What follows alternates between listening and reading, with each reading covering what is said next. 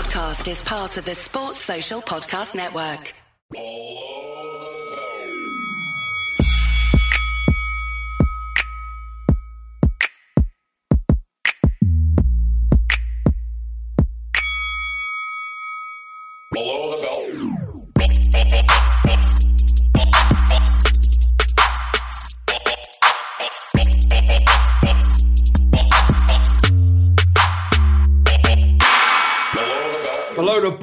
Belt, episode three, bitch! Yes! How's everyone doing? Good, good, good. The gulliest podcast on the planet.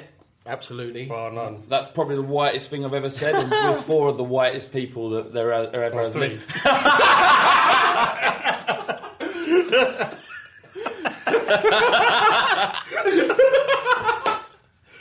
No, four. Fucking yes. Your oh, face Yes. when he knew he fucked up. See, what, what's fucked up here is you think I fucked up. Yeah. Okay, um, yeah, thank you everyone for downloading Below the Belt. Uh, it's a third episode, and, and, and thank you so much everyone who's shown love and supported. It's been uh, a lovely thing because when we started this, we didn't really think anyone would listen. The response has been great. We really thought has, it would be us four, uh, you know, and, and, and Mark uh, of Boxing Yeah. Monthly talking about boxing, and, and no one really gives a shit. But we needed an outlet because we were sick about talking about it on WhatsApp because Yeah. True. it's just between It us. just got out of control in the end. We just ended up just threatening each other all the time. It wasn't productive. what is it about boxing that brings out the fanboyism so badly? I suppose because it's it's a, a violent sport by nature, so it brings the adrenaline out of people and, and, and makes people react in a kind of. You only have to look around the outside of the ring, Yeah. uh, decent fights, to tell who's family, who's close friend, who's in those close seats. Mm. You know the um, the Cardle fight, which we'll get onto later. There was there was a guy who was obviously very very close friends with, or family with with Cardle that was that was cheering every every time Dodd uh, missed essentially. And, uh, and you could just tell, you could people were looking at him, but you could tell he won't be like that in any other sport he goes to. Do you know my favourite bit about boxing when you watch it on television is, is the bit where it kicks off somewhere in the crowd. yeah, everyone's looking. Yeah. Everyone at ringside stands up and looking in the same direction Yeah. because there isn't enough violence going on inside Yeah, the ring. exactly. Yeah, but I want to see some proper old school punch up outside the ring. You've been to a lot of boxing, boys. What have you, what's the worst thing you've ever seen inside a, I've a not, venue? I've not seen anything like really horrible, but the Eubank fight the other night, someone did get chucked out. But I don't, Yeah. know, if that- I don't know if that was noticeable Was he on beaten and TV. chucked out? Or? Um, It was Well, early, wasn't it? It was like the, it was like halfway through the first round, and Yeah. he was being carried out by uh, by a couple of. but you look, you look at the bouncers at boxing events and you think, yeah, these guys aren't bouncers, man. SAS. they, they, they were, they were day release, man. Some must heads.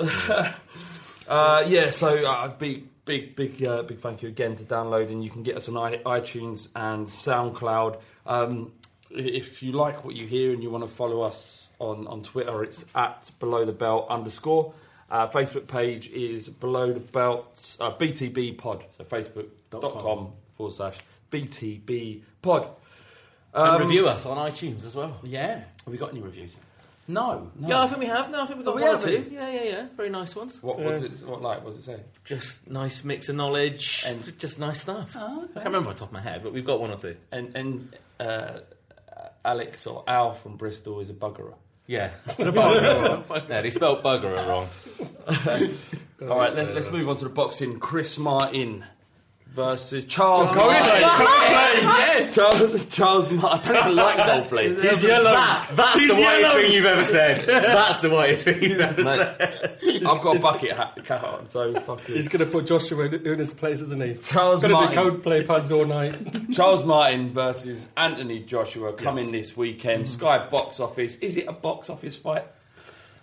Is is Joshua so big that it has to be box office? It doesn't have to be. I don't really buy that when Do you they say it the has to be. Yes, because Charles Martin is a new champion. Um, he's just got the belt. He's not going to be in a hurry to defend it. So to get him over here, I imagine it's cost a pretty penny. So I understand it, but I don't think it has to be. But The thing is, that's, that's, that's what you say. Like, he doesn't need to take this fight. He's been given this fight and, and, and a, a suitcase full of cash Mm-hmm. because this is danger and it's crazy. It's a crazy first defence, really. He's brimming of confidence, though, isn't he? He's not short of confidence at all. Yeah. So I, I didn't know nothing about him. Now I know a little bit about him and listen to him talk. I'm like, you know what? He's still going to get smashed, but yeah. yeah. has he has he essentially just he's just traded the belt for money? because the money he would have got for this as his first to come over here against someone like Anthony Joshua, for, for and the money that he will be getting six from figures. Six figures. Uh, seven. So, sorry, seven figures. That's what I meant. Yeah. Yeah, I'd say he's got to be because Al Haymon. He's now Haymon fighters. Al Haymon fighters all make big money for silly little fights. Um, who was that guy? Omar Figueroa got a million dollars to fight Ricky Burns. You know that wasn't a title fight or anything. So Al Haymon fighters get paid well. So for him to come over here, he's making serious money. And yeah, he's not coming lightly as well. He's No, coming, he's coming. full of power and confidence. In, uh, you know, according to him. I walk the streets like a god. that. Yeah, that was, that was good. Godliness, That that, was guy, he ain't missing. You know, it's made me a fan. I, I love stuff like that. I like. I, Americans are just.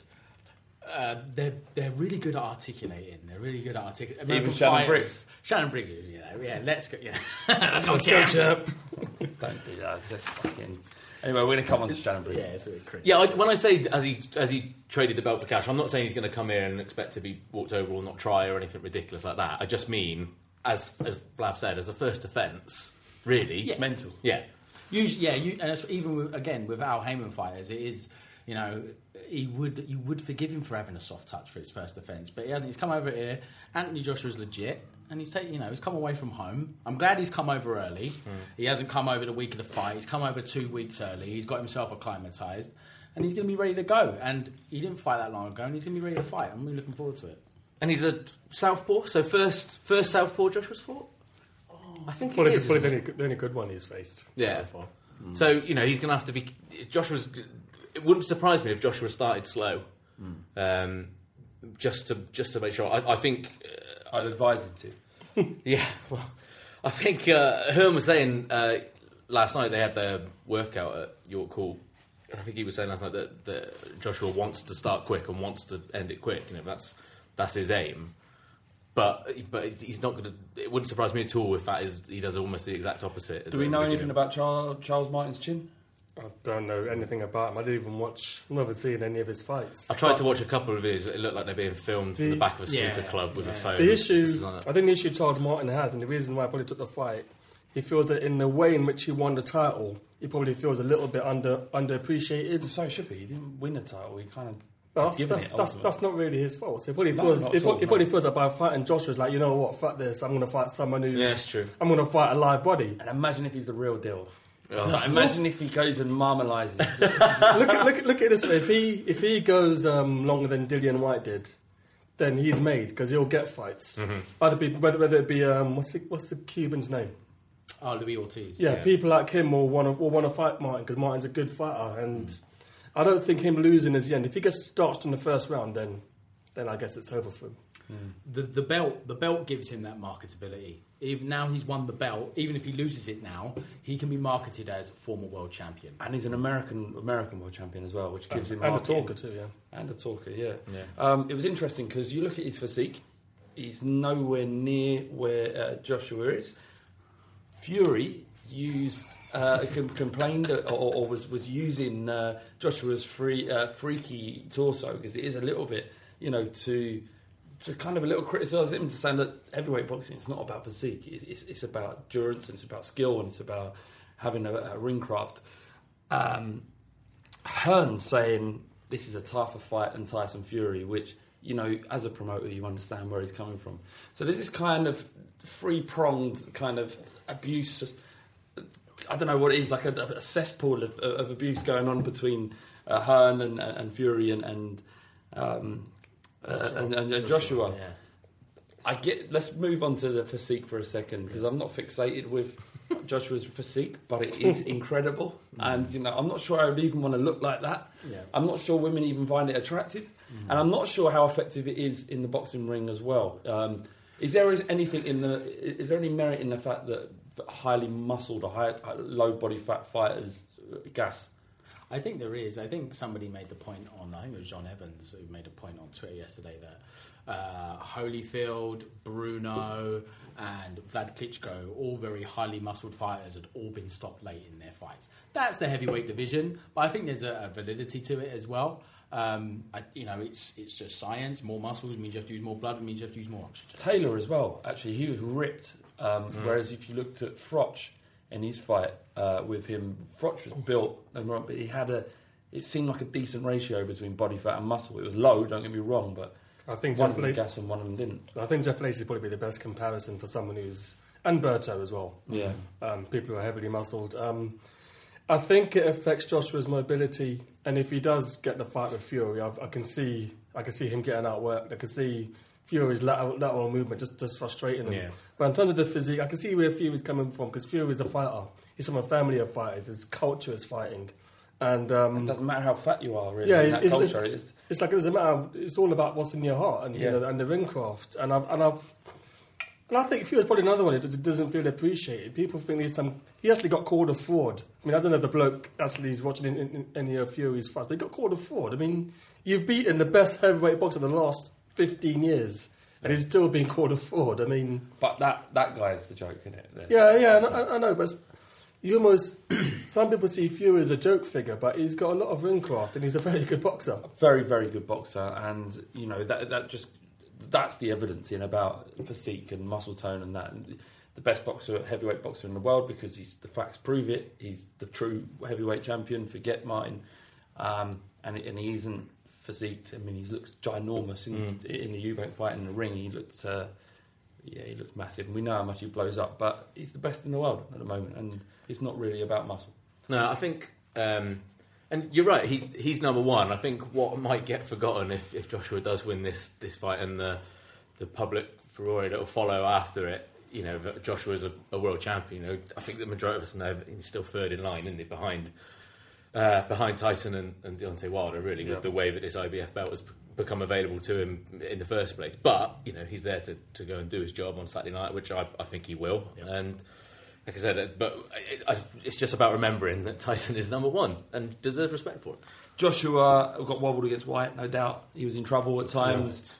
Uh, Martin, 21 KOs from 23. I don't know how much that says less in heavyweight boxing as it does in middleweight and whatnot. Yeah, it's and looking at some of the physiques of the people he's fought, th- they're worse than you know. They make Fury look like Anthony Joshua. You know, When he's So- out of training. When he's out, you know, he's you know, you know, it's hard to really gauge. You know, having a look at Charles Martin's record, it's hard to really gauge about the quality of these guys and the chin that they've got. Um, but he's got 21 in 23. You don't know how Joshua's going to cope. You know, he's very rangy, Martin. He uses it well.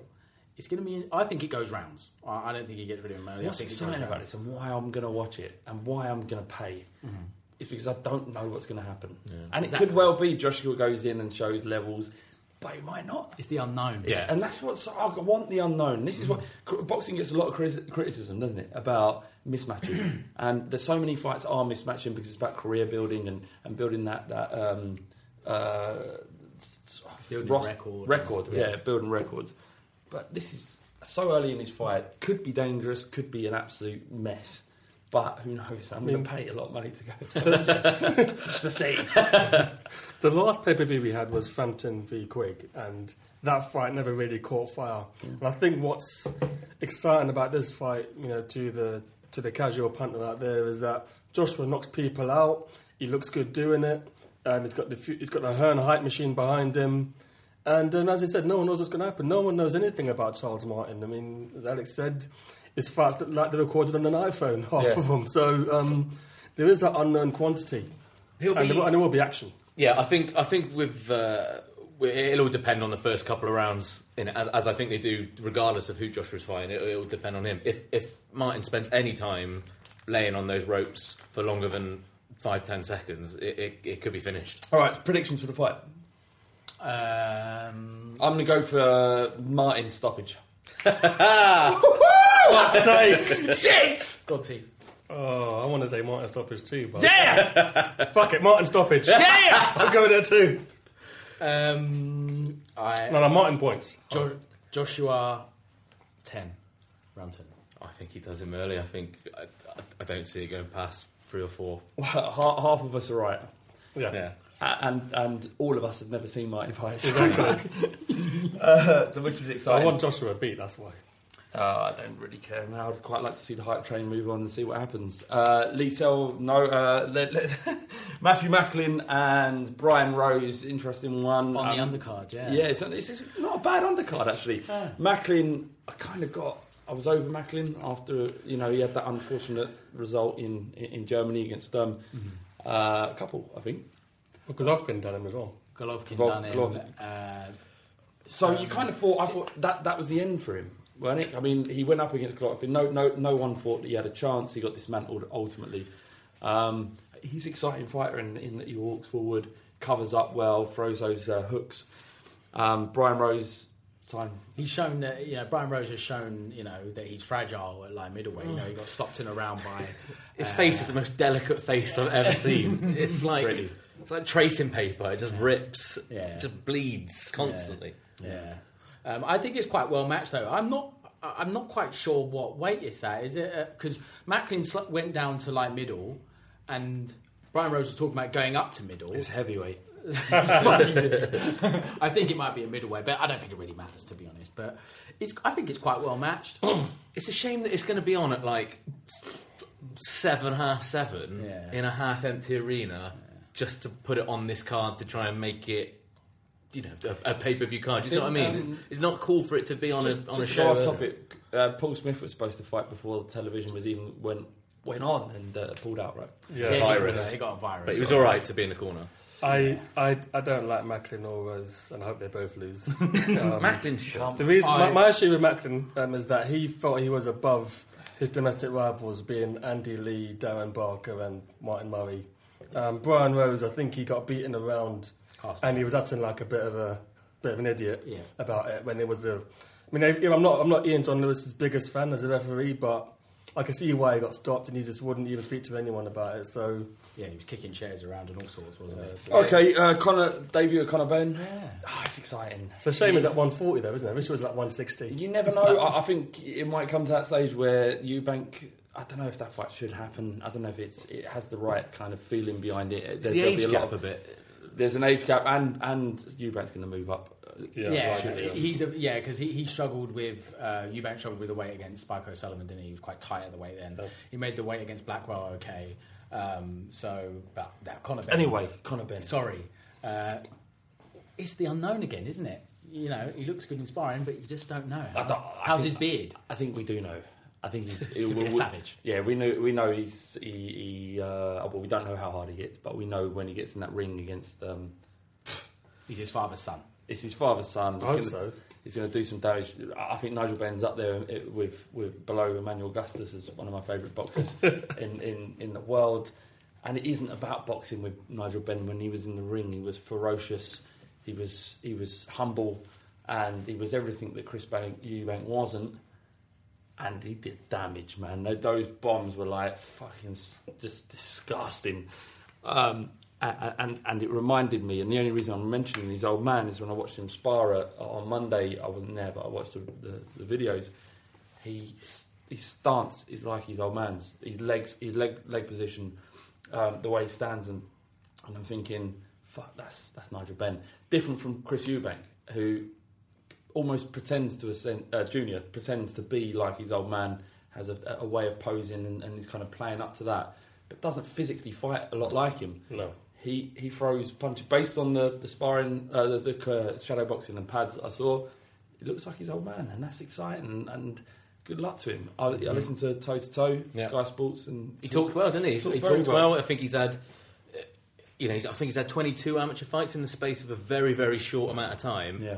Um, you know, look, he knows what he wants to do. You know, he's, so he's only he turns 20 in September, and he's pulled on gloves at the first time when he was 16. You know, so uh, he does. I don't think he even knows what what the next couple of years are going to going to entail in terms of how he's going to fight and how he's going to develop. He's So- signed with Matchroom, so he's going to be he's, he's going to be managed well, and we'll see in maybe two years how good a fighter he is. Uh, okay, anyone want to add anything about Benn? It's exciting, interesting. Can't wait for him to come in, and um, I'm looking forward to what music he comes into and stuff, and how, how that relates to it. He nearly said on toe to toe, didn't he? But he stopped himself from giving away at the That's end of the day. So yeah. Uh, one of my most excited about, probably more than Yes. probably more than Josh. But go on, you do if you're so excited. No, no, no. Go on. George Groves versus David Brophy.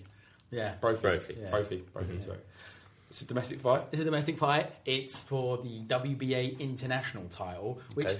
I loathe belts like that. I can't stand them. but you can see the, the thinking behind it. About getting that ranking. It's about getting the ranking. Felix Sturm's a WBA champion. They're looking at Sturm or they're looking at Abraham, and I think that's sensible. Um, so yeah, be interesting. I think Groves will be too good for him. Yep. Um, this guy's got six percent knockout ratio, so he's not going to hurt Groves. You wouldn't think. So it's just it's it's about when George gets rid of him. To be honest. Yeah. I hadn't heard of him before. I hadn't seen much of him before. I've watched a few bits and pieces of him now.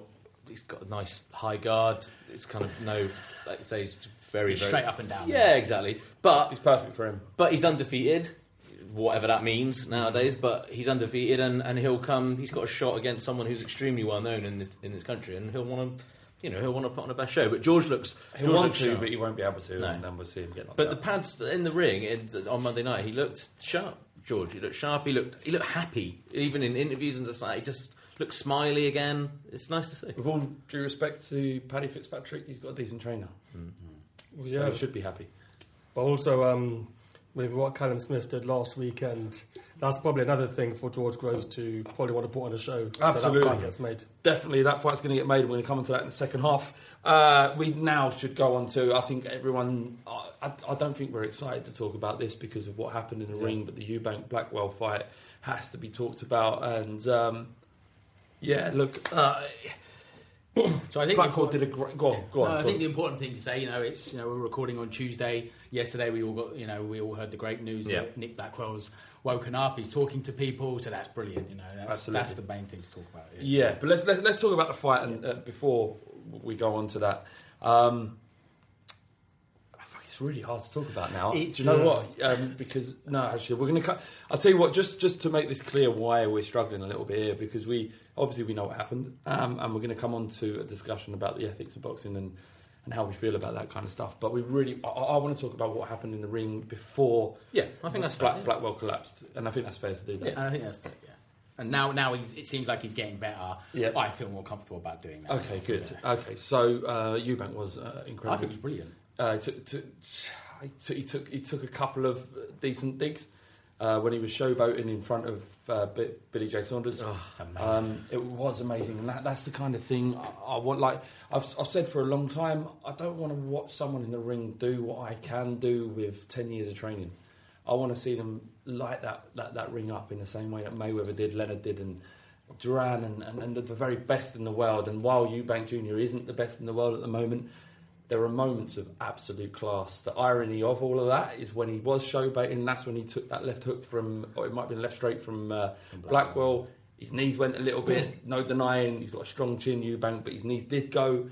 See, The, the beauty of Eubank Jr. is um, when he walks into the ring, he gets booed. Every time he leaves the ring, all of his fights now he's getting cheers. Um, he's you know he's creating many many new fans. A lot of people say, "Oh, Eubank's arrogant" and all the rest of it, but he gives value for money. And like Anthony Joshua, you know he's going to be in a fight every time. There's so many complaints about how Mayweather fights, for example, his fights are scientific, but Eubank is just it's just hell for leather. And um, and as, you- as you said before, um, the way it panned out with Blackwell getting his injury makes it hard to talk about it. But I feel Eubank Jr. thought he had a point to prove with, um, with Billy Joe Saunders ringside, and I think he stepped up to the plate. he, he also reacted well to the, the, the goading inside the ring because that would have been difficult. Mm. Do you know? I don't think I would have been able how to. I don't think I would have been able to contain myself if some bloke uh, like Billy Joe Saunders did with Eubank, Eubank Senior, Senior, yeah, yeah. held the boat the, the belt up in my face. Like I wouldn't have cared how hard that guy is and how easily he could beat me. If someone disrespected my old man like that, I would lose it. Mm. It's just because it's who you are. I think they understand the chronology of it all. Yeah, I, do you, I think part of it as well. You know, there's a lot of discussion that goes on about you know what is seniors' position, what's what's he doing in the room, what's what's he there to do. You know, obviously Adam Booth wasn't there there Saturday, and and and, and Eubank was working the corner, but I think that what Billy Joe Saunders was doing before before the fight, in fact, of purposefully going towards his old man with the belt rather than Junior, is an exact reason as to why how why Eubank Senior is there in the first place. What he by him being who he is and the attention that he brings, it takes stuff away from his son. That's a good it point. takes pressure away from his son. His son doesn't have to deal with that sort of stuff. So you know, we've just talked about about Conor Benn. It would be interesting to see. I don't think I don't think I think Nigel Benn is just going to be ringside and not involved. But Yeah, it would be it's going to be interesting to see the two different dynamics of, of how they both both progress. But I think um, yeah, I agree with you. Look, you know that that was goading and it, and it worked because you know us three of us were there. We were all going, "That's amazing!" You know, you know, it's fun. Yeah. It's fun, and it's, it's you know, It it's does not to always- the- the- the it does. pantomime it all. It I- really does. I found it. I found it a little bit. I didn't like it from Saunders. I just thought you're world No. champion. You should conduct yourself as one. I understand it's boxing and Mm-hmm. it's bravado, and I get that. But I thought, come on now, you're world champion and you won. Mm-hmm. You won the fight. You don't need And to do even, that. it's not even it's a legitimate world champion as well. You earned that right. You beat Andy Lee. You know that's fair enough. Yeah, I didn't need think it to was necessary, but it made it fun. It did. you know, and it'll make the next fight bigger. Mm. You know that sort of stuff. You know that that next fight's got to be inevitable now. Oh yeah, well, uh, well that's what they were doing there. Yeah, Of course, He ain't yeah. there for yeah. He's not there to watch boxing. You know, he talks a lot about Eubank. He's he talks like Eubank's basically calls him shit. To be honest, he says he's shit. Blackwell's going to beat him, but he went life and death with Eubank. You know, he, he needs to remember that he went life and death with him. So And he lost in my eyes. yeah, he lost. some people think he lost. not not many. I'm on my own, but But he, he's another one who doesn't feel he gets the credit he deserves. Um, he fought for his country in the Olympics. He's obviously a very good boxer.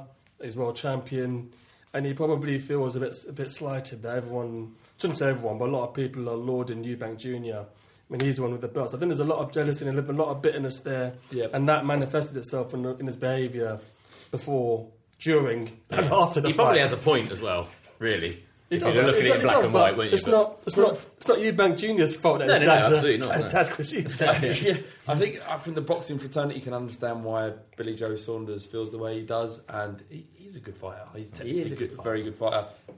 Good footwork. Finds his range well. Never been bothered. That's the thing with Saunders. Never been hurt. No. No. Andy Lou's a puncher. I've never been bothered at Do you all. know what? Bet better than people give him uh, credit for, I, I, I think. But boxing's about entertainment, and Chris Eubank Jr. brings that. And what he should be is, is thankful to be in the same division that he's going to get that big fight. He thought he got rich off the last fight. The next fight, he's going to be he can retire, and Yeah. he, he'll get beat. But anyway, that, that's the point. Can we talk about the fight between Blackwell and, Mm-hmm. and, and Eubank and what happened inside the ring? What, how, you you guys were at the fight. How did you see it from the stands? Well, um, Blackwell was very game. Always was always coming forward, even in, in the latter stages. I think Chris Eubank Jr. showed he's got a jab. That's something that he wasn't that we didn't say he had before. He He got, his jab got criticised by uh, Fury and uh, Billy Joe Saunders. Yeah. Yeah, because it's, it's not it's not the best jab in the world, but it's, it's improved from, from the fight of Billy Joe Saunders. Richie Woodhall said in commentary that Eubank has not improved since the Billy Joe Saunders fight, but he's improved immeasurably. In even even his stamina. We talked earlier about muscular boxers who gas late on, and I think Eubank looked like he could have fought 15 rounds at times. He, he looked um, That's a fair point, he, actually. he looked a lot fitter, and um, yeah, it was. Um, it, it was I think Eubank Jr. did a, did a great job. I thought he was measured uh, for the most part. There was a few little bits of time where he got a bit overexcited, but um, I thought he was measured. I thought he was purposeful. He followed direction uh, a bit more. Not I couldn't see that at the time, obviously, but when you go back and I went back and watched the fight and watched it on TV again, he, he actually you could tell that he's actually listening, and whether he looks like he's listening or taking direction or not, he, he was. Um, and I, I think that he's right. He just he managed the fight a lot better, a lot better than I thought he would do when it started getting towards those later rounds. Was, any, Go on, go on, go on. was anyone worried about Booth not being in the corner? I think we had rumours Yeah. that there was this kind of split between them. It's clear that something's happened. Yeah, I think going. I think going forward, when he steps up to world class, when he starts up to fighting real legit world class fighters, I think that's where someone like a Booth is going to be really good, and to keep him calm and to keep him on on a plan. Especially if he punches a. I'm not thinking he's going to fight Golovkin anytime soon, but when he is fighting a puncher like Golovkin, someone to keep him on message and keep him on track will be really good. And I'm not. I think you. I think Eubank Senior did well the other night, um, but you, I would rather have Booth there. But I thought Eubank was excellent. I thought he paced the fight really well. Hmm. He had times where he would just throw 20 punches at Blackwell and then he'd have a round off. But he'd box behind the jab and just and still win the round. you Yeah. know? I, I thought he was exceptional. And obviously, what do you think is next for Eubank Junior? Now it's not it's not Billy Joe Saunders yet. I want to see that fight in next summer. Not, I think not he now. seems keen to defend the British title, which he's, he's mentioned that he's keen to defend it, which He I can think do that at Cantor. He can do that. I think that's great though. I, I, Do, do you think? Do you think that actually that experience, domestic fights, people are going to watch it on Channel Five if it carries on to be there? I'd like to see that again, actually. Yeah. But I don't want to go and see him beat up people that can't cope with him. Yeah. So uh, I'm not sure how they're going to match that correctly. But he's almost the polar opposite to Anthony Joshua. Joshua is someone who I probably thought shouldn't fight for a world title yet. The opportunity presented itself and he's taken it, that's fair enough. Eubank Jr. could have fought um, Jacobs, chose Yeah. to go for the British title. And I think there's a lot to be said that he, he sees himself that. that Um, makes complete sense, though, doesn't it? but he sees himself that you know he's not the complete article yet, and the fact he wants. I mean, his dad never won the British title, and the fact he wants to defend it shows that he does have a he is, does have the um, the humility to show that he's not there yet. So for us that aren't quite sure, what's the situation now with regards of Eubank Jr. trying to chase that fight with Jacobs again now? What's Uh, I don't know if I don't. He doesn't seem overly keen to take it. I imagine he still is Jacob's mandatory. Okay, that's what I mean, Um, yeah. I don't think he's lost that right. I haven't Right. heard that he's lost that right. So I think if he wants the fight with Jacobs, he can get it.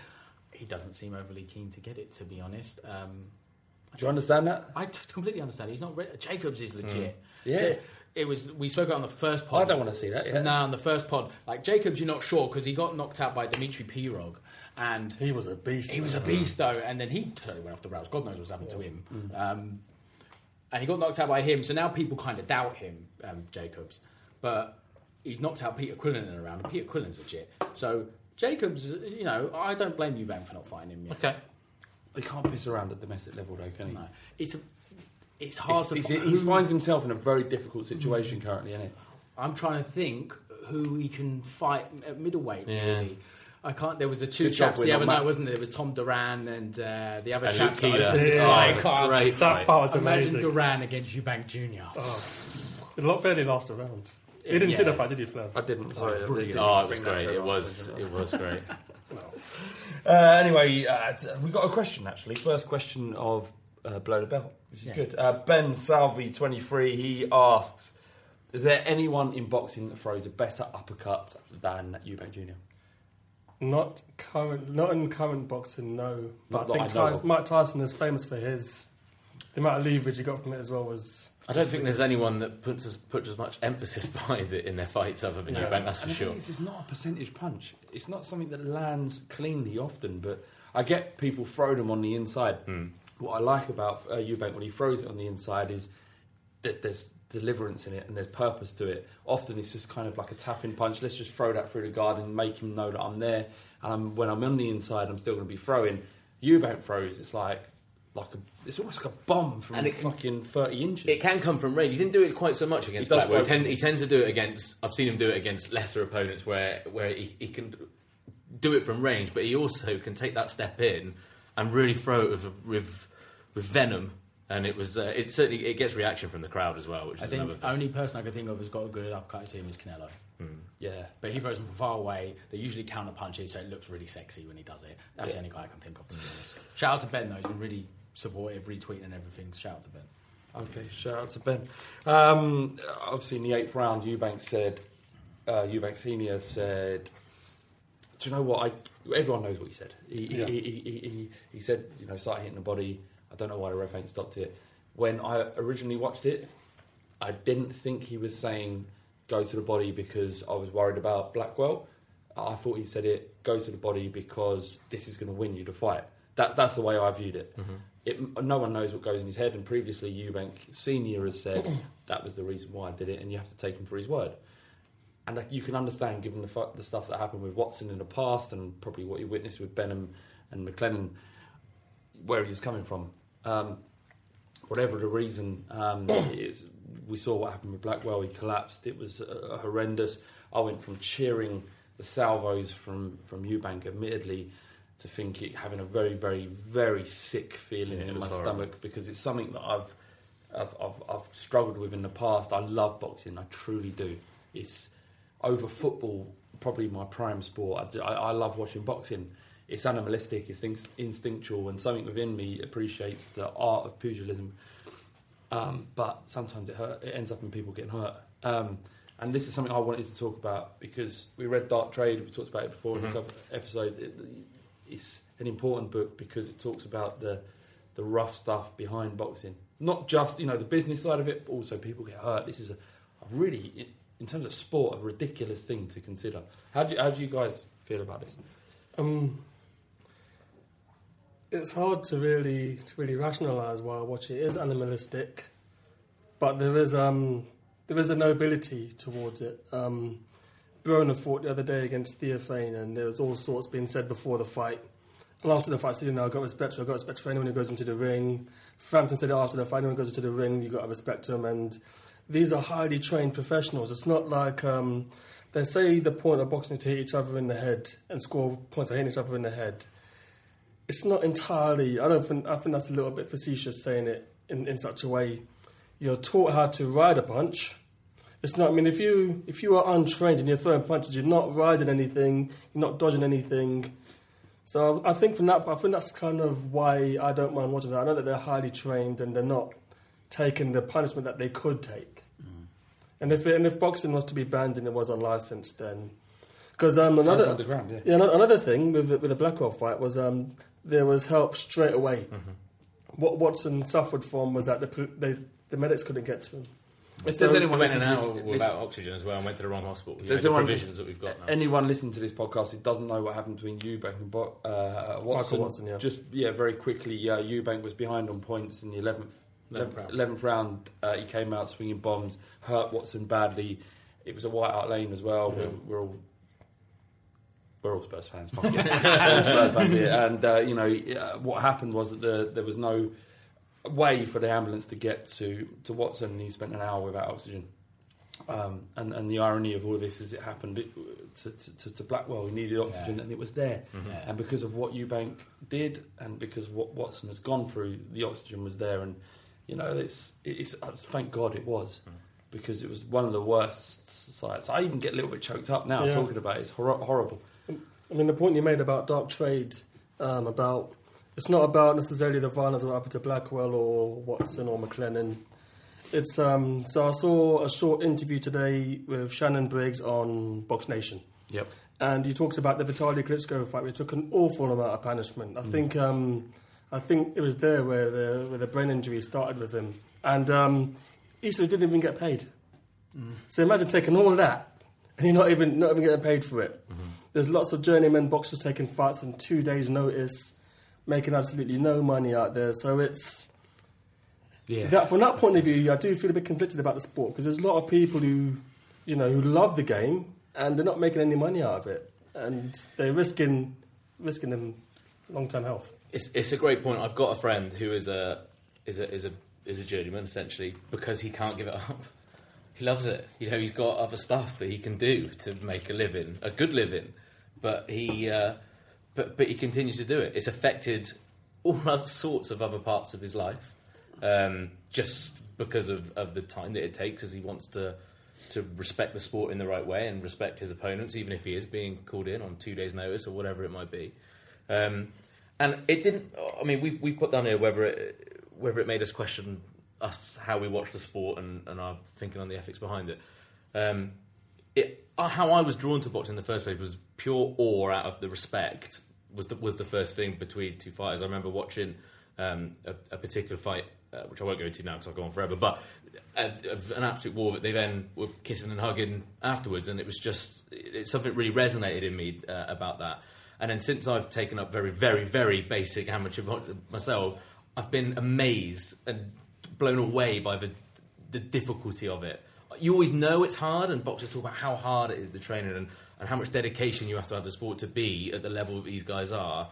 But even going in and doing and learning basics and, and just doing some of the, you know, the hundredth of the of the training that they might do, it makes you realise how much it is. And I must admit, I had my first six round sparring session today. Nice. But you do, but you think about it, and after what happened other Saturday, it did. It did. I'm not going to say it didn't cross my mind. There's just stepping in there.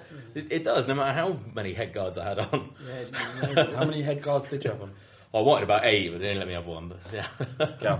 Um, it's, it's interesting. This is an interesting question, and some of the things you put down. And um, when we were sat there on Saturday, and, and it was apparent that there was something wrong, and everybody, everybody out there is saying everybody wants him to get better, and we all want him to get better because he's a human being. Like we're all human beings. But a little part of me, and I don't mind admitting this. it, I wanted him to get better. For the small part of me wanted him to get better was so I didn't have to feel ashamed about watching it. Because if he would have, if the worst would have happened to him, I would have felt shame because you was there. because I was there and I was cheering and I was enjoying it, and then he got hurt. That's it. That's exactly what you said. It's the it's the, the cheering because you can't help yourself. You can't help yourself when someone when a fighter you like knocks down another fighter, whether you like him or not. It's you, you cheer because that's the nature of boxing. But really, when you break it down, you're cheering the bludgeoning of another human being, and I fucking I find it hard. I really do. And and uh, do you know what? I find it easy when there are no injuries. Yeah. Uh, and, and a year's passed and there's no serious injuries, and then it happens again, and then uh, it's brought back. My ex-girlfriend banned me from watching. Now this sounds, might sound controlling, but because of the way I reacted to this shit, uh, she banned me from watching boxing inside my own house. Because she said, This is fucking barbaric. What are you doing? Why are you watching this? And I was like, You don't understand. But she fucking did understand. She knew exactly what it was. But what I did is make allowances for it. And I still do to this day because she's not around. I fucking enjoy. I'm gonna give her a right. hook and let her know. I dropped her. I didn't really. Would never do that. Never hit women or drop anybody. She'd kill you as well. Yeah, she's feisty. uh, the the uh, yes, I, I kind of it, I, I do I do struggle with it, and I don't know the answer because you know what I'm going to be watching boxing on Saturday, and I'm going to put it to the back of my mind because I don't want to think about it because you know what the answer is, and and, and Al. You, I don't know if you want me to mention this, but you cho- you made an ethical decision to stop eating meat and become a vegan. You might have to make that decision about boxing one day. Oh, do you know what? It, it doesn't. I don't know why, but it does. I don't. What how you've just described how you feel about it. That that doesn't come into it for me yet, or it doesn't resonate as, as that strongly with me because the way I've seen it is that we've seen we've seen a lady you know die going around the on the, the Clipper race. Um, the Yeah. last few weeks we've had the two cyclists that passed away. We've had people. I've been at you know White Lane with Fabrice Muamba collapse. That same sick feeling I had that I had on Saturday when we were at the fight. I've seen it, and, and we've seen it in other sports, and I think the way that the reaction was to what happened on Saturday night, of how quick it was, how it's being proved that the provisions that they've brought in since Watson hmm. are working. Do you know and, the it- and it's making between- it. As, You know the difference, though. You know what I- I'm about, I know, I'm yeah, I about to do. say. It's But a it's- violent sport. yeah. Sailing around the world ain't a violent No. sport. Nor is cycling. And yeah, it's involving hitting another person. The only thing I would say is having spent, spent I spent some time down at Miguel's gym in Brixton, and some of the work they do with young people, it helps me feel okay with boxing because they help people lose weight, they help people get into work, they get people off the streets, and that's another thing that's important to remember is the work they do with people that have grown up in a poor background. And it helps them make something of themselves, and that really resonates in the dark trade book as well. You know? Yeah. Everybody, most of these people come from the inner city, you know, and it helps them give them that, that sense of discipline and that sen- that self esteem. Yeah, we're never going to be able to solve this, but uh, we thought it was relevant to be brought up. And if we don't bring it up, we're being. Yeah. Um, no, it was good. No, it was a good talk. All right, uh, that's it for the first half of the Fighting Cock podcast. L- Fighting Cock. Oh my God. Sorry, we do another podcast called Fighting Cock. It comes out. We're not editing this because we're gully as shit. Um, in, in the next half, just stay tuned for the comments on ours for boxing commentary. Gennady Glavokin, Andre Ward, and some questions from the listeners. Till then, in about 30 seconds for you. Below the belt. Second half of Below the Bell. Ding, ding, ding, ding, ding. uh, Sound effects and all. Yeah. Yeah. I was like, what's that geezer from. Uh, The Police Academy. yeah. Jones. Jones. yeah. Jones, just, Yeah. just like him. Yeah. That's exactly just like him. What did he do after Police Academy? Just done sound effects. Yeah, and he, like, he did like cartoons films. and stuff, didn't he? I think he No did like idea. cartoons. And stuff. No idea. I Wherever had a spree. I had a uh, Police Academy spree because it came out on Blu-ray, so I was just like, "Oh, I have to watch every one." I got to number four, and that was it. I don't think I've seen it. Uh, That's quite. You've never seen any of them? I think I've seen the first one. Really, me. They're Young shit. man. He is- Young. he is They're young. shit. Fuck you. No. Wherever he is, I hope he's happy. uh, b- boxing commentary. Uh, it's a bugbear for many boxing fans, and we have to talk about Blackwell and Eubank because if you turn the commentary off, in my opinion, Blackwell won one round. Yeah. If you listen to Woodhall, uh, mostly uh, it was almost like an even fight up until the last couple of rounds. Certainly, if you from, from his position, you wouldn't think that that was a fight that should be stopped. But there are a few people when you consider uh, Eubank that open that salvo in the sixth, I think, and another one in the seventh, or it might be fifth and seventh. Both of those were opportunities to be stopped. Eubank, I think he went for it and, and went for the stoppage then. commentary would say otherwise. We've had this discussion amongst ourselves many times. Where you at with the commentary? It has to be. Yeah. I think. I think it's important to remember that, that Blackwell was the champion and almost the house fighter, if you like, because Hennessy was putting on the show and Blackwell was a Hennessy fighter. And I think commentators they have to struggle with this now because fighters now are all signed to networks. So Pacquiao, we're going to talk about him briefly later on. He's signed to HBO. So when Jim Lampley and Roy Jones are talking about Pacquiao, he, they have a stock in him, so they're going to be favourable towards him. Um, Sky have the same Joshua. You know, everyone knows about the Joshua hype. They talk about him like he's the second coming of you know Sonny Liston. Um, it's because they have they have an investment in him, and but they have to find a way of balancing the hype and covering sport as journalists. You know. Um, I didn't actually hear the commentary from Eubank Blackwell. I've only I watched it live and I watched it again, so I can't really comment on. I heard about what um, Richie Woodhall said.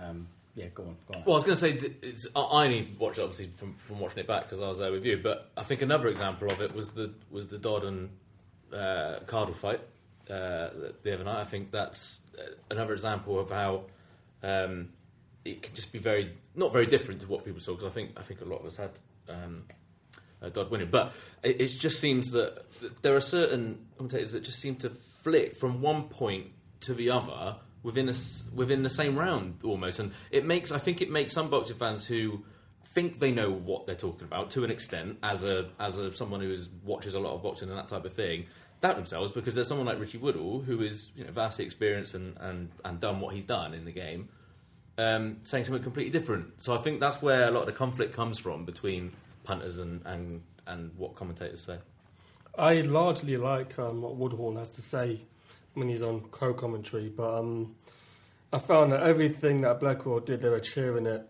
a lot more than they really should have. Um, I mean, ideally, you'd watch the fight on mute. I think I've said in the, said to you guys in the past, I'd rather watch the fight on mute than listen to it of commentary. But um, I just think I think Callum covered it quite comprehensively in that sometimes if it's on a certain channel, they're going to favour some fighters more than others. When um, when Joshua had his legs stiffened by Whyte, I don't think there was much made of that in commentary from from memory. So that's worryingly common.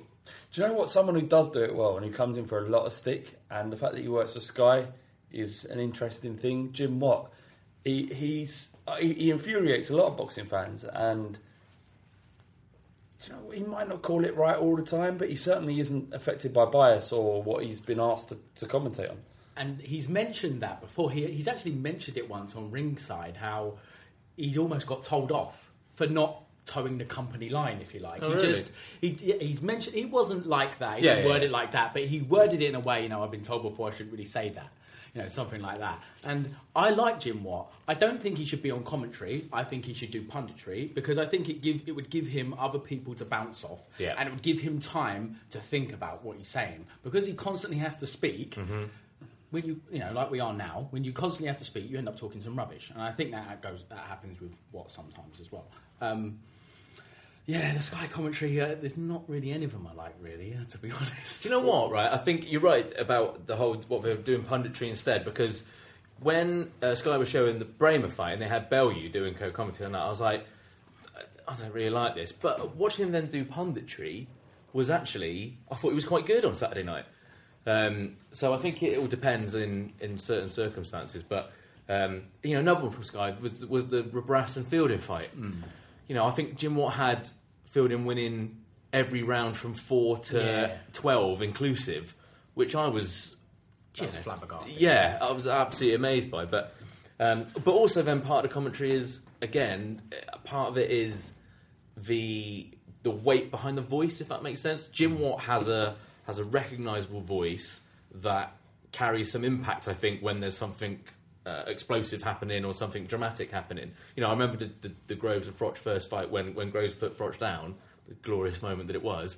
You know, th- he ca- his voice sometimes does carry weight in those dramatic moments. So I can I can see it from both sides. You can tell he absolutely knows what he's talking about. What you know, he absolutely knows his stuff. He he cu- talks about these little anecdotes. He talks about the things that goes on in the corner. You can tell he absolutely knows what he's talking about. I think him and Halling actually do. They, there is a chemistry there, and I think they do work well together. I do think though what sometimes gets goes along with Halling's kind of. It's like they, they get started on an idea of how the fight's going to go, and they just go with it regardless. Um, that's kind of how it reads to me. The one that really really annoyed me was Paul Smith Abraham one.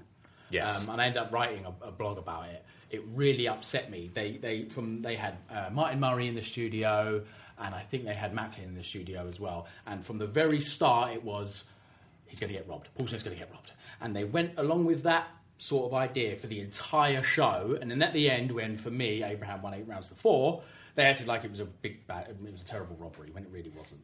There's um there's a perception about German judging, and the judging in the UK is not exactly much copy either. As you saw, I mean, I thought Cardle probably did better than a lot of people thought he did, but um, that was a controversial decision in itself. And there's um, who was it that got the draw? Crolla got the draw, Mm-hmm. for example, and that but he's probably a Mm. should have won. So the judges over here aren't that much better either, and I feel that when. I feel, particularly with Sky, when they follow a narrative, the commentators kind of buy into it and the pundits buy into it, and it can kind of cloud your thinking. Am I sensing that Jim Watt's everyone's favourite commentator? On Sky for me, yeah. I don't even have one, to be honest. I, I, No, like- I don't. I don't have one. I have a favourite pundit, but I don't have a favourite commentator. I don't. Okay, we'll come on to that. I don't have a favourite commentator at all, but I can respect Jim Watt, even though he winds me up. And do you know he generally winds me up when he's commentating against one of my favourite boxers because he's saying truths that I don't want to hear. but not always, not always. But you know, uh, you can respect the fact that he, he he seems to maintain an unbiased stance. I don't know. What I, I'm not sure. I'm not a big. I, I like Watt because of, of what he's done and, and have respect for him. Nick Horton has no boxing background and is a, is a, is a kind of developed com- is, you know is a commentator. So you know he's learned it from that way, which I think it'd be nice to have a few more more recent ex fighters that are more involved. I was. I remember the Mayweather Pacquiao fight now, and I remember Jim Watt during that, and he was giving Pacquiao credit for fuck all. Yep. That's why I, I find it odd to warm to, to Jim Watt. But um, just to round this bit up, actually, my favourite pundit is um, Paulie Malignaggi. Talks about the, Very talks about the fight game very brilliantly, and um, even on co-commentary, he's pretty, he's pretty decent. I like him. I think somebody that's, that's criminally underused in British boxing is Ian Darke. Ian Darke should commentate on every big fight. Um, America, Jim Lampley is brilliant. My favourite piece of commentary is between uh, Gatti Ward 1, when he says about Frank Cappuccino, the referee, you can stop at any time, Frank, you can stop at any time. and it's brilliant. And there's a But in that instance, what way would you have stopped it? Oh, round nine, he could have stopped Gatti Yeah, if he yeah. wanted to. He could have stopped it. And it was But- a but- but brilliant I- piece of commentary. and co-commentating with But him. what happened after? Oh no, yeah, it was great. And Cappuccino said I could have never stopped it. Yeah. There's a great documentary about uh, Gatti Ward. It's a HBO one. Brilliant, must watch. Have to watch it. Yeah, Um, going going back briefly, we, we'll be done with this. Anyone's favourite pundit? No, no, no. I'm, I'm done. Carl Froch is my favourite Paul. pundit. I don't have a favourite pundit. Carl Froch after Mayweather Pacquiao got me rock hard. he off. was just gushing about Mayweather. It's amazing. What's, amazing about Mayweather is that other boxers fucking love him. Yeah. You get the They respect it, they No, understand no, it. You get the pundits and the commentators who say, "Oh, you know, Mayweather's not an exciting fighter," but what he does is art. It's fucking art. Anyway, It's art. It is art. Uh, yeah, I don't know where we're going quickly. Someone remind me. Uh, we talk about Golovkin. He's got a fight against Dominic Wade on April the twenty third. I've never seen Wade fight. Neither have I. I think he's. I think it's a very weak division. 14 honest. fights? Is it 14? I think it's something like that. Yeah. I've, I've got no idea, but he's running. I mean, I, I guess he'd be watching the Canelo, the um, Canelo v Khan fight with, with, with interest. Um, but it's a, weird, it's, a, 'cause it's a weird division, 160. Well, well Glov- is talked about in such high regard. The fact that you'd put him in the ring with anybody seems ridiculous, and that's that's a strange thing. I mean, the only only fight you could see him possibly losing is if Mayweather came out of retirement and they met some sort of weird catchweight, and you think mm, maybe Mayweather can do something there. Probably would do something Easy there. work. right? But but the, he, he finds himself in a very unenviable position because he's box office, no doubt, but he's box office against fighters that no one gives a chance against him about. It talk, Carnes talks about it. Billy, Billy Joe Saunders has been talking about it. No, I don't want to see Billy Joe Saunders get annihilated against Golovkin. I think um, I think what he said is right. Um, middleweight is a really poor division. Um, if you look at the champions, Golovkin's got two of the belts. Uh, Canelo's got the other, who's kind. He's a pound over junior middleweight, which is ridiculous. And then you've got Billy Joe Saunders. I think Billy Joe Saunders is probably the best qualified out of all of them. But Do even you that would see it? That's not box office. But does it a does it become about the belts then for for Glover? Is it saying like you know what, this is this is a hand up been dealt. It's about it's about He wants the belts. yeah. He, he wants to do like what Hagler did. He wants to do what Bernard Hopkins did. He wants all the belts, and you can't you can't knock him for that. Hopkins, Hagler, Hearns, different generation. There's nothing like that around him. No. No one in the world thinks that there's a fighter that exists that Glavokin can get in a ring and think that's a 50-50 fight. There ain't, there ain't, there ain't such thing. But- I don't want to watch him beat up some geezer. I want to watch him being tested. And who? Just Glavokin go up to heavyweight. Roy, Roy Jones Jr. Roy Jones Jr. made it. You know, he ruined Side his, of line middle. he, he ruined his career by going up every fight, but created a legacy and fucked it after that. What was it uh, Diaz? Yeah. Uh, John Ruiz. Ruiz, Ruiz, Ruiz. Ruiz, sorry, uh, Ruiz, uh, a heavyweight, fucked Yeah. himself. Yeah. You know, won the fight, but whatever. I I don't think Golovkin beats Ward. I don't think he would have beaten Froch.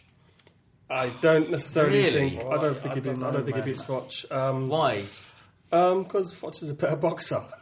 and and the thing is, A better boxer. Better chin, maybe. I they're know. probably better. Chin, but I think when when Not you better chin than Glavokin, but better chin than most of the fighters that he's fought. Well, yeah, I think um, all the great fighters had had the dance partners, partners so to speak. Um, Ali was lucky enough to be in the Halcyon era for heavyweights of Norton and Foreman and Patterson and Liston and, and all then of them. got, you go. and then you got Hagler. Yeah. Hagler had Hearn, you had Leonard, you had Duran. He doesn't have- he don't have the Golovkin's got no one, so no one knows what. Nobody knows what Golovkin can really do. If Golov, now Froch has got the reach advantage too. So It's hypotheticals, and Yeah. you're right, and maybe maybe you are right. Um, the, the, the shame for Glavokin and the shame for us as boxing fans is the fact that he's having to fight Wade. He's you know he's fought Macklin recently in the last year or eighteen months. You know, those are not fights that we're interested in. And, and what does he do? What does he do? Does he just bulk up and go up and and that doesn't show Glavokin as the fighter he, he is in his prime. That shows someone who's tested himself. And as we know, we all watch boxing. We've seen fighters move up divisions, and it's not worked out for them because not because they're not great fighters, but because they've been forced to put their body through something. And you know what? I, I'm moving off topic a little bit, and we'll come back come back to you, T. Amir Khan looks fucking. I, I'm not sure what's going on there at all. He looks weird. Let, us come back to Amir Khan briefly, but go on, T. Um, well, David Haye was fighting at um, 200 um, cruiserweight, and he went up to fight um, Bonin. I think his name was the the Polish fella. Yep, yep. Done him in a round, went back down. I think Golovkin could maybe go up to 168, fight a fringe contender, Yep. beat him, and then show people show people he's prepared to move up or down. He's not moved up or down and wait for any of his fights, and that for me doesn't show any intent of wanting to fight the best. That's a good point. I think that is a good point, and I absolutely agree with it. I've just been standing there just listening to T nodding my head because I agree pretty much everything he says. Um, I like Golovkin. I think he's a good fighter. He's a massive puncher, but He's not a good the fighter. praise. He's an elite He's a really good fighter. He's a top fighter. He's he's maybe top five pound for pound and won't get carried away with it. I think Canelo's above him just because of the wins. For me, fighters, you're as good as your best win. So Yeah. if your best win is against not really someone very good, that's how good you are, That's really. Daniel Um, Gill, I think. y- yeah, you could say It was he hasn't beat by Barker. So. no, I, he didn't fight. Did he fight Daniel Geale? Yeah, he did fight Daniel Geale. You're right. He fought Daniel Geale, and then there's Lemieux as well. Yeah, no, you, could, you could say because Lemieux was fresh. He was coming off a win. You know, he beat Hassan N'Dam. He's a really good fighter. So he's a really good fighter. But like T said, he hasn't gone up and down. Um, he seems to be quite choosy about who he'd go to a Okay. catchweight for. So you- you're you're probably the most uh, critical of, of, of of, of all the people that have been into boxing that I've come across. What does Glavokin have to do now to view? What do you want him to Do you know what? Okay, so elite fighters, and I'm the Mayweather guy, right? So Yeah, yeah, of course. Mayweather goes up to he goes up and fights De La Hoya De La Hoya's weight. He fights Cotto. He goes and fights Canelo. Canelo's he's back. He's a super middleweight, basically. No one cares about that. right? But this is my point. right? Let me get to it. Right, Go on, get to it quickly. right. Golovkin, forget the weight. You're an elite fighter. Go and fight someone bigger than you. Did Mayweather forget the weight? Sorry. Sorry. Did Mayweather forget the weight when he was fighting? I'm sure he did. um, against uh, Marquez, I think he weighed in over intentionally. But yeah, Come on, man. You're, you're asking, what do you want Glavokin in, in a real I want world? What do him- you, what no, do I you want him him to to? Golovkin, Flav. Golovkin. Thank you. Just say Golovkin. Triple G. Just say Triple G. Glavokin. I want him to fight someone. I want him to Golovkin. Fucking everyone knows what I'm talking about. Triple about. G. Fuck it. I've Just had say a couple triple of G. That's tisties. fine. What do you want? Triple G. Look, he's just got to fight someone bigger than him. Just go up. Go up to fight. Don't even have to weigh 168. One weigh 164. Exactly, You're yeah. such a mm. puncher anyway. Go weigh 164, fight the Gale, fight even Anthony Dirrell or somebody at super middle that's half decent. Go up there and go, okay, I'll, I'll fight someone bigger. Okay, Yeah. fair enough. All right, well, that's what we'll see, and hopefully it will happen. Uh, Canelo's the one, though, isn't it, surely? Canelo, yeah, Canelo's the lineal champion, um, and That's- he's that, the most. that fight's going to happen because he's fighting Amir Khan, and I don't know what to make of Amir Khan. I don't know. I, I respect his decision for doing that, and I understand why he pied off Brook because Yeah. that fight is big. It's a bigger fight. And you know, what? I respect him for wanting that fight because mm-hmm. that's fucking that's what we want. I don't know what's happening, but I am fucking excited about it. I am, I am, but you've seen the pictures where he's like Yeah. posting pictures of himself slumped down, and there's like no, that he's not. He has weird pecs. Tits. He's got tits. That's why I'm excited. They're all gone. What? Because another, another man with tits is fighting in the ring. Yeah, yeah. What I'm excited about though is not. I'm more excited about what he's going to look like when he comes through that when he comes down that ring. I, Takes the cape off. I, I think we'll see a very big, ripped uh, Amir Khan with this tiny little head on, on top. I think he's going to Well, be like light. Alpha Jim. I think he's going to be light. I think he should be light. I think he's going to weigh about 151, something like that. I think he'll be light. I, he, there was the picture where he looked absolutely fucking tonk the, Yeah. that we posted on the on the Twitter and on the Facebook page. I, and then I saw a picture the next day where he didn't look so big. I think he's going to be light, and I think that's the right thing to do. Fair enough. Uh, we'll come on to Amir Khan and Canelo closer to the time. Andre Ward is fighting. Uh, he beat uh, Sullivan Barrera, a wide decision. Uh, is he the pound for pound fighter in the world? He makes it look so easy, and that's the problem with, with Andre Ward. He never looks like he's out of his comfort zone. You know, we've probably mentioned Mayweather ad nauseum in this pod, but it's another example of he makes boxing look so easy. You just think, well, it's boring, but he's that good. He's got. I mean, there were. I think there was a thirty second clip that's been doing around on Twitter about just little bits of footwork and feints he does. It's just amazing. I think. Um, I think we're lucky to have him in our time. And he's actually, I mean, he's actually moved up in weight to fight Kovalev, who's regarded as top five pound for pound. Maybe that's what maybe that's what Golovkin has to do Let's go back to Barrera but, briefly. but he's actually he's um he's, was he Olympian? Barrera? Yeah, I think so. I, I, I'm not. I'm can't. I He had an extensive amateur I career. think Cow, Cow is a little, uh, slightly more critical about Ward's performance than you. I, I watched it on silent. Like I had it on. It wasn't intentional. I just for why why did you have it on silent? Because I had a young man in sleeping in my bed. How young? Um, Was he over the legal age? yeah, Yeah, good. good. yeah. we are an inclusive podcast. A, ma- a mouth is a Not, mouth. not of inclusive of people that sleep with other people underage. Yeah, well, not Yeah, that. not that inclusive. Sorry, go on. Go on. I had, yeah, for that reason, because I had company, I had to, um, I had to watch it on silent, um, and I wasn't impressed with him. For the record, he was overage, right? He was overrated. He was not in my bed. He was on their bed. After. Why were you not? Because I, I, I felt I really like Barrera. Mm-hmm. I, I've not seen him before. Um, he looked game. He looked busy. There was a couple of nice right hands. Mm-hmm. Um, he, he was. He looked like he actually he wanted to come in, and he felt like it looked like he believed he could he could do something. I mean, he didn't, and I think the, the scorecards were probably there or thereabouts. But Mm. um, but but also Ward didn't really look like he needed to get out of third or fourth gear. Do you know what I mean? Maybe that's what it is. Maybe because I'm such a fan of Ward, I expected him to make this guy look like a bum. almost. I expected it, and watching it, I just thought, "Oh, you're looking sluggish there, Andre. You're not look." I, I thought he looked sluggish. I didn't think he looked fast. Um, yeah, he dropped him in the second, but he, other than that, he It's a weird knockdown as well when it's It was on the back of the head. head, Yeah, yeah. He didn't seem to. Other than that, he didn't seem to hurt him. I was um, as it went on. He, he found his groove, and I thought he had him. You know, he was dominant down the stretch. Yeah. But early on, I thought he looked really sluggish and you know just not not himself. Can I just say quickly, very quickly, there was a great bit in the corner with uh, with Barrera's uh, trainer saying um, uh, in the last couple of rounds saying. Uh, you are winning this fight, and, and Barrera like starts shaking his head. and He goes, "Don't look at me like I'm crazy, man. Remember what Gennady told you." That's uh, Abel Sanchez Gennady. Golovkin. remember, remember what a fighter fighting at the same time because he's so much more experienced than you told you about uh, the fact that you're you're good enough to beat the pound for pound best fighter in the world. Uh, Kovalev looks likely, and not likely, certain. There's no other fight for Ward. Yeah. I feel sorry for Ward because he's never going to have the career that his talent deserves, but maybe he should be a little bit more fucking personable. Um, we've talked previously about the fact that Brook don't get the big fights, BJS don't get. I've got to stop saying BJS. I, I pull that. Billy Joe Sa- Saunders doesn't get the big fights. Redon- Redondo. Rig- Rigondeaux, it's about your personality. It's about what sells, and and actually the way you fight as well. So Mayweather, as man, you know why he's a fucking genius. Mayweather, to to be fair, is because no boxer out, no no fan outside of uh, the boxing fraternity who understands how a fight might go and the science of it. Um, would, would, would really, you know, the, he's managed to capture an audience that otherwise wouldn't be able, uh, be able to be captured. Ward is one of those. He's never going to be that big. I'm not even sure he's a millionaire, to be fair.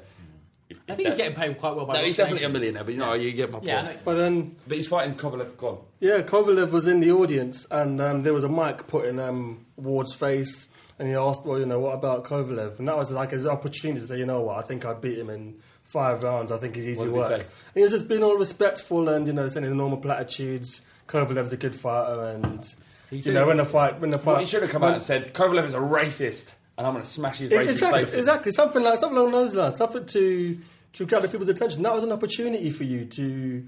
I mean, on top of all that, I know you don't, I know none of us really watch basketball, but the best basketball player in the world is in the fucking audience. So you know, we've got to big up my man Steph Curry, who's in the audience. You got Kovalev over there.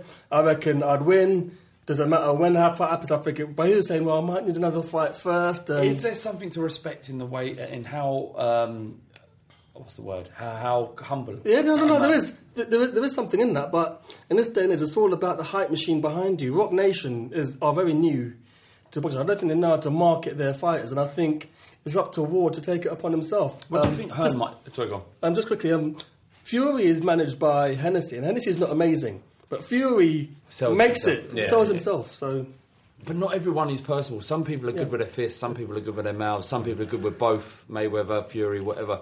Ward is actually a really articulate, really good talker. Uh, I, I have to, I do have to agree with T again, um, as much as it pains me.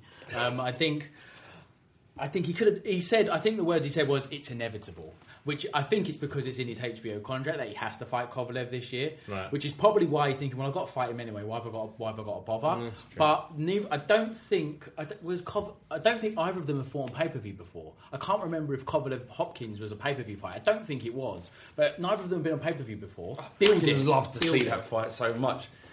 Before all the hype, gun to your head, who would you take right now? Ward, Golovkin. Um, fuck. Kovalev. Ward, Ko- Ko- Kovalev. Kovalev. Kovalev. Kovalev. Kovalev. That's what I said. Why, what do you keep saying? Kovalev.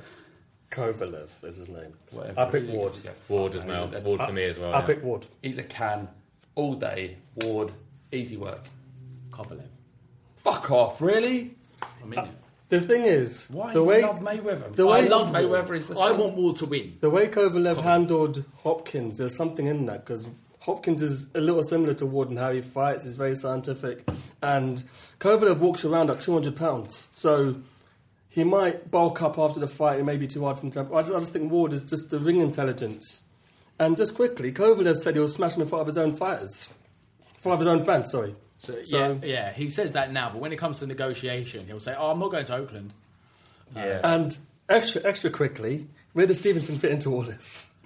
Stevenson's just Oh, dicking mate, it's all, about. it's Yeah. all done, mate. It's all fuck done him. for him. I, I love Stevenson. I think I think he give Kov, I think he gives Kovalev a really good fight. You know, Pascal landed on on Kovalev a lot. Yep. If Stevenson lands on Kovalev with those shots, Good night.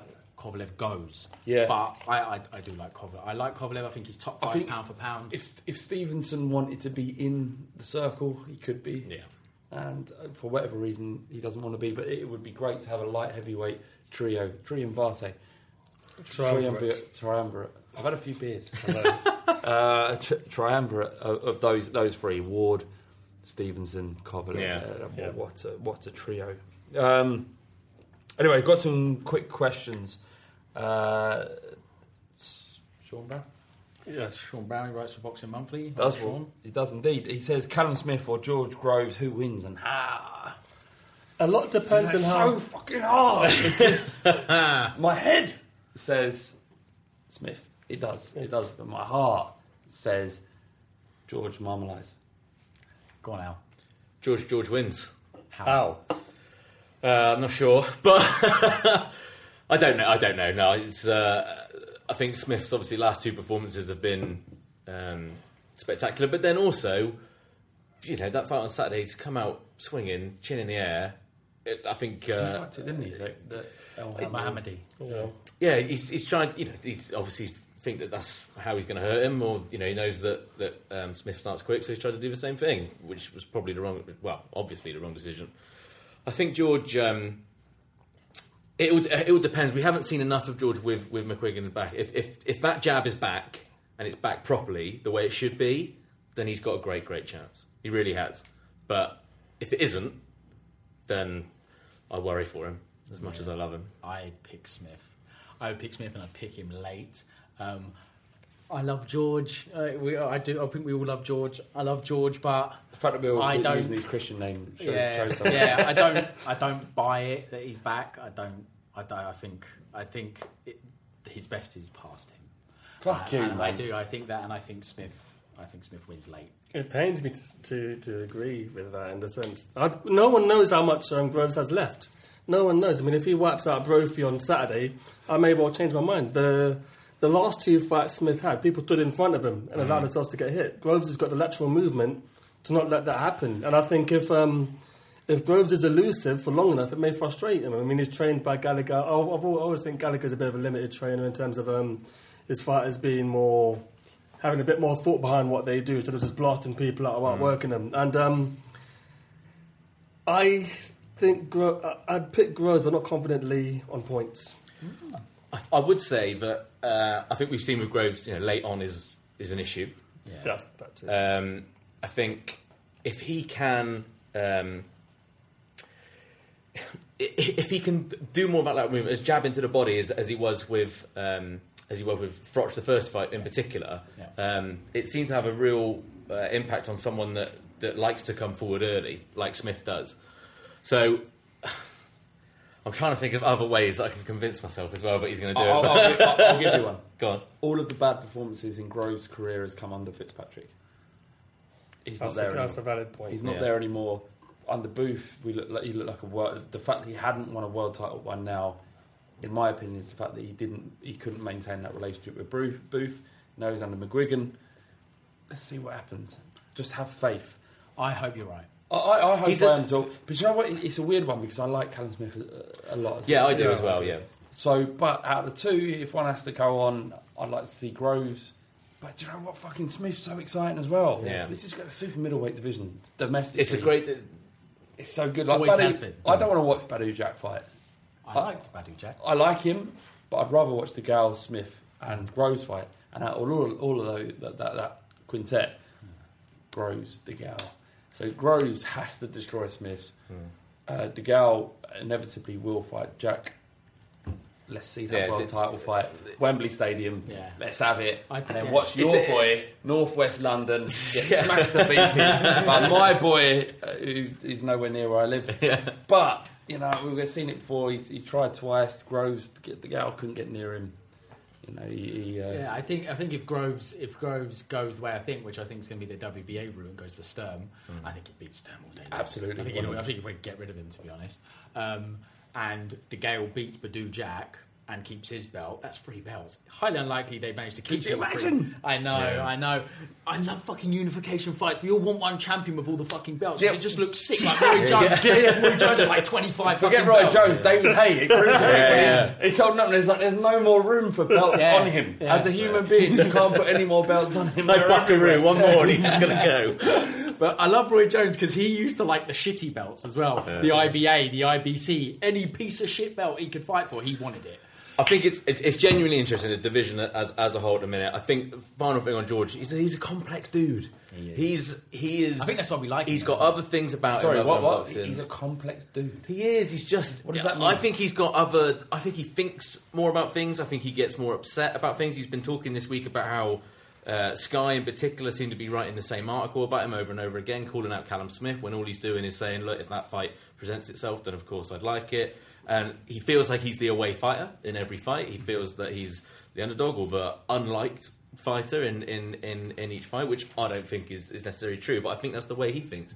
I think he's got. Uh, he has to be right upstairs for us to see the best performance, regardless of who his trainer is, what training he's done. He's got to be right upstairs. Well, he's admitted he's going bald. He's shaved his head off. He's grown a beard. I think he looks good. My missus says he looks much better now. I'd fuck him. There you go. Okay, so last question of the evening. Anthony Lombardi says a punch in the balls from Mr. Bean or a punch in the face from Anthony Joshua. Mr. Bean. Well, that's, a, that's the easiest question This is someone who doesn't understand boxing. He's one of those pat pat bosh type of Yeah. guys. Uh, he's uh, semi-remedial in his understanding of boxing knowledge. Yeah, he watches all the big fights, doesn't he? And then fucking cunts them up. afterwards. Yeah, he has no no knowledge of boxing. yeah, at all. Mr. Bean all day. Yeah. Yeah, because, yeah, it's, it's a stupid. Why have you even asked? Why did you ask? Why is it on the running I, order? sh- I, I apologise. All right, that's it from the the, the below the belt podcast. Uh, thank you so much, T, for coming down. No problem. Richards, Cheers, man.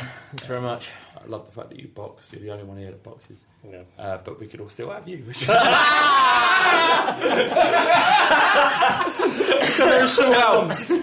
Thank you so much, son. Fucking cows. This has been Blow the Belt for another time. Uh, we'll see you in a couple of weeks.